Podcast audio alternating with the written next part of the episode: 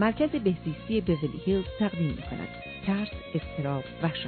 برنامه از دکتر فرهنگ هلاکویی، جامعه شناس و مشاور ازدواج، خانواده و کودکان.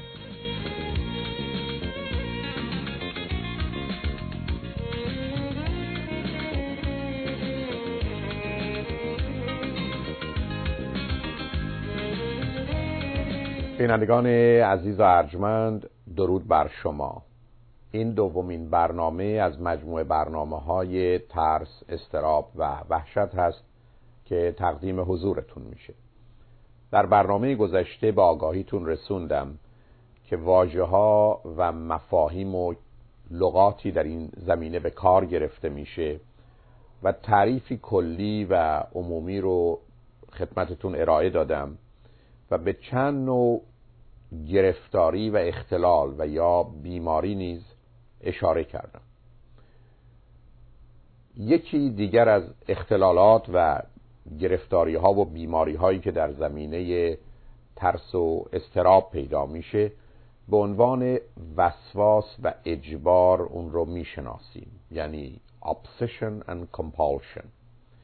فردی که به گونه‌ای به موضوعی به مطلبی به احساسی به حالی به چیزی به نوعی گیر میده و گرفتار اون میشه و به صورتی اون رو تکرار می‌کنه و در این زمینه اجبار داره و با وجود آن که در بیشتر موارد اون رو غیر ضروری و حتی مضر و خطرناک می‌دونه در این زمینه مانع خودش نمی‌تونه بشه و کنترل لازم رو بر روی خودش نداره.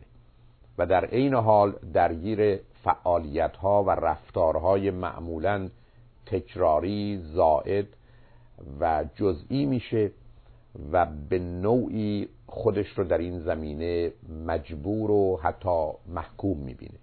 به هر حال در این باره با دو بیماری و گرفتاری من و شما می‌توانیم روبرو بشیم. یکی آنچه که به عنوان بیماری وسواس و اجبار اون رو می‌شناسیم obsessive compulsive disorder و دیگری آنچه که به عنوان شخصیت وسواسی مجبور اون رو معرفی می‌کنیم obsessive compulsive personality disorder.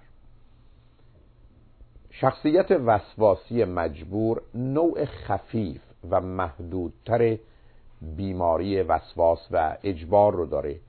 و از اونجایی که در بسیاری از محیطهای اجتماعی این افراد وجود دارند و جالب این هست که برخی از اوقات حق رو به جانب خودشان می‌دانند و می‌گیرند و یا دیگران قضاوت و نظری نسبتا خوب و مطلوب در جهت این حال اونها دارند.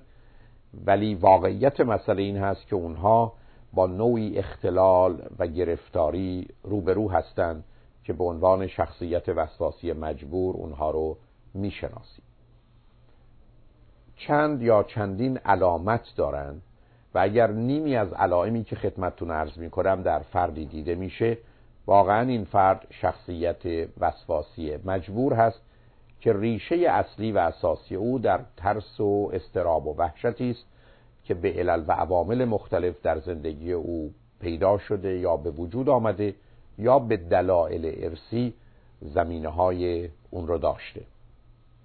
اول این فرد تمایل عجیبی به جهت کنترل اوضاع و شرایط محیط اطراف خودش داره و مخصوصا در اون زمینه هایی که ظاهرا و یا واقعا مطلب به او مربوط هست به هیچ کس دیگری اجازه دخالت رو و یا حتی همکاری و یاری رو نمیده.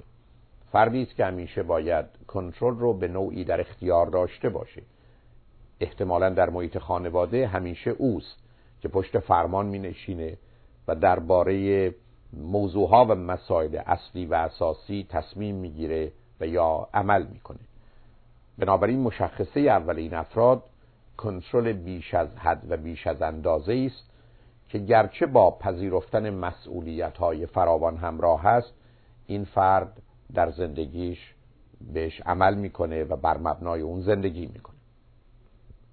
دوم شخصیت وسواسی مجبور کسی است که کمال پرسته. به این معنا که هر کاری از نظر او باید به بهترین صورت ممکن انجام بشه.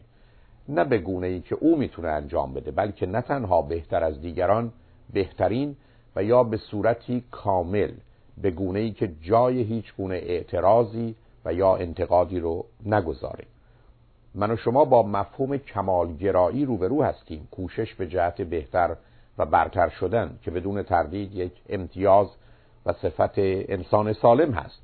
اما وقتی که با کمال پرستی یا پرفکشنیزم روبرو هستیم با یک اختلال و حتی بیماری گرفت درگیر هستیم. بنابراین فرد وسواسی مجبور کسی است که باید کارها رو به بهترین صورت ممکن انجام بده. مهمانی که میده باید بهترین باشه. کاری که می‌کنه باید به بهترین صورت ممکن خودش باشه. اگر احتمالا خودش رو تمیز می‌کنه یا حمام میره این شستشو رو باید به صورت کامل خودش انجام بده. در غیر این صورت احساس خوبی نخواهد داشت.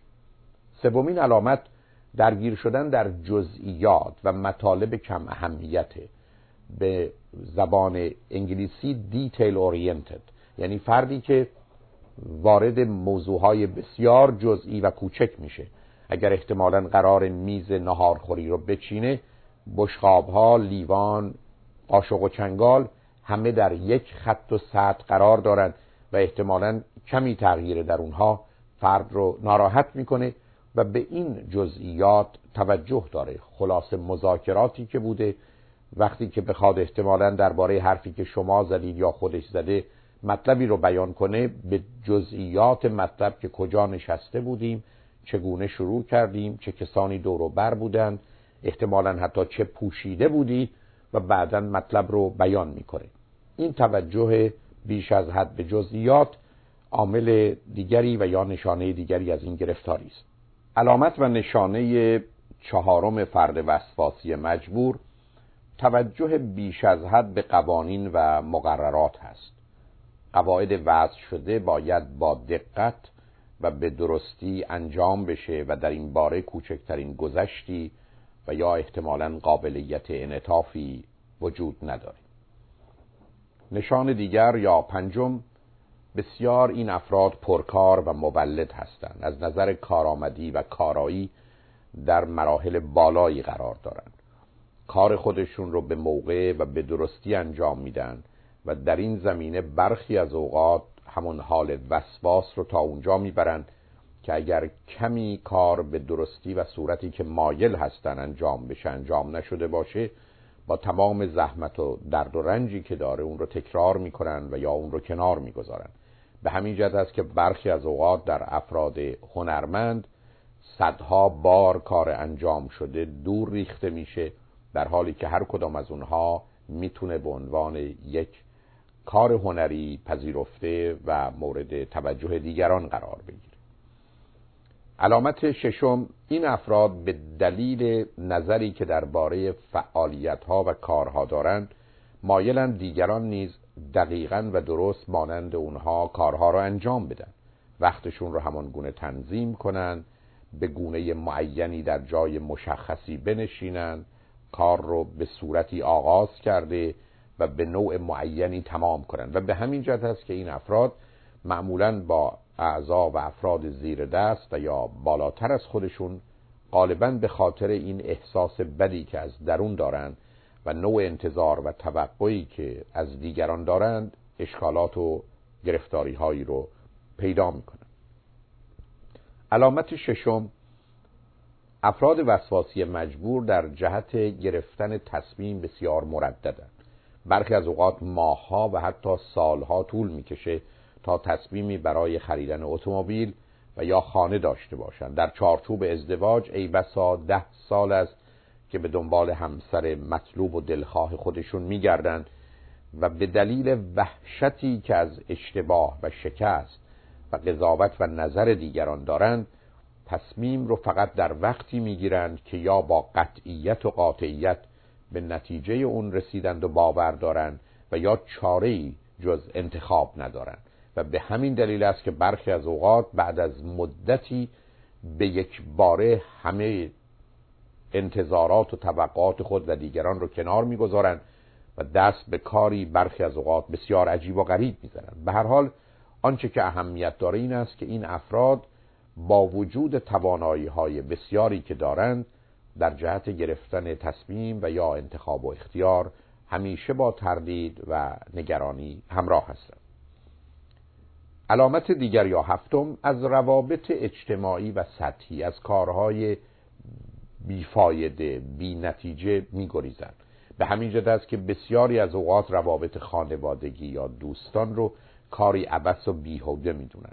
از نظر اونها همیشه انسان باید درگیر کار و فعالیت سازنده مفید مؤثری باشه در غیر این صورت عمر و وقت تلف کردن هست و با اون کاملا به مخالفت و مبارزه می‌پردازن شماره هشتم لجبازی و یک دندگی این افراد هست. وقتی که مطلبی رو به ذهن خودشون میارن و یا احتمالا مایلن کاری رو انجام بدن حتی اگر بعدا به نتایج دیگری برسن همچنان به این تصمیم یا کار آغاز شده ادامه میدن. و بنابراین از نظر دیگران گرچه صرفه و صلاح در قطع و کنار گذاشتن کار و فعالیت هست همچنان اون رو با لجبازی و یکدندگی تعقیب می‌کنن.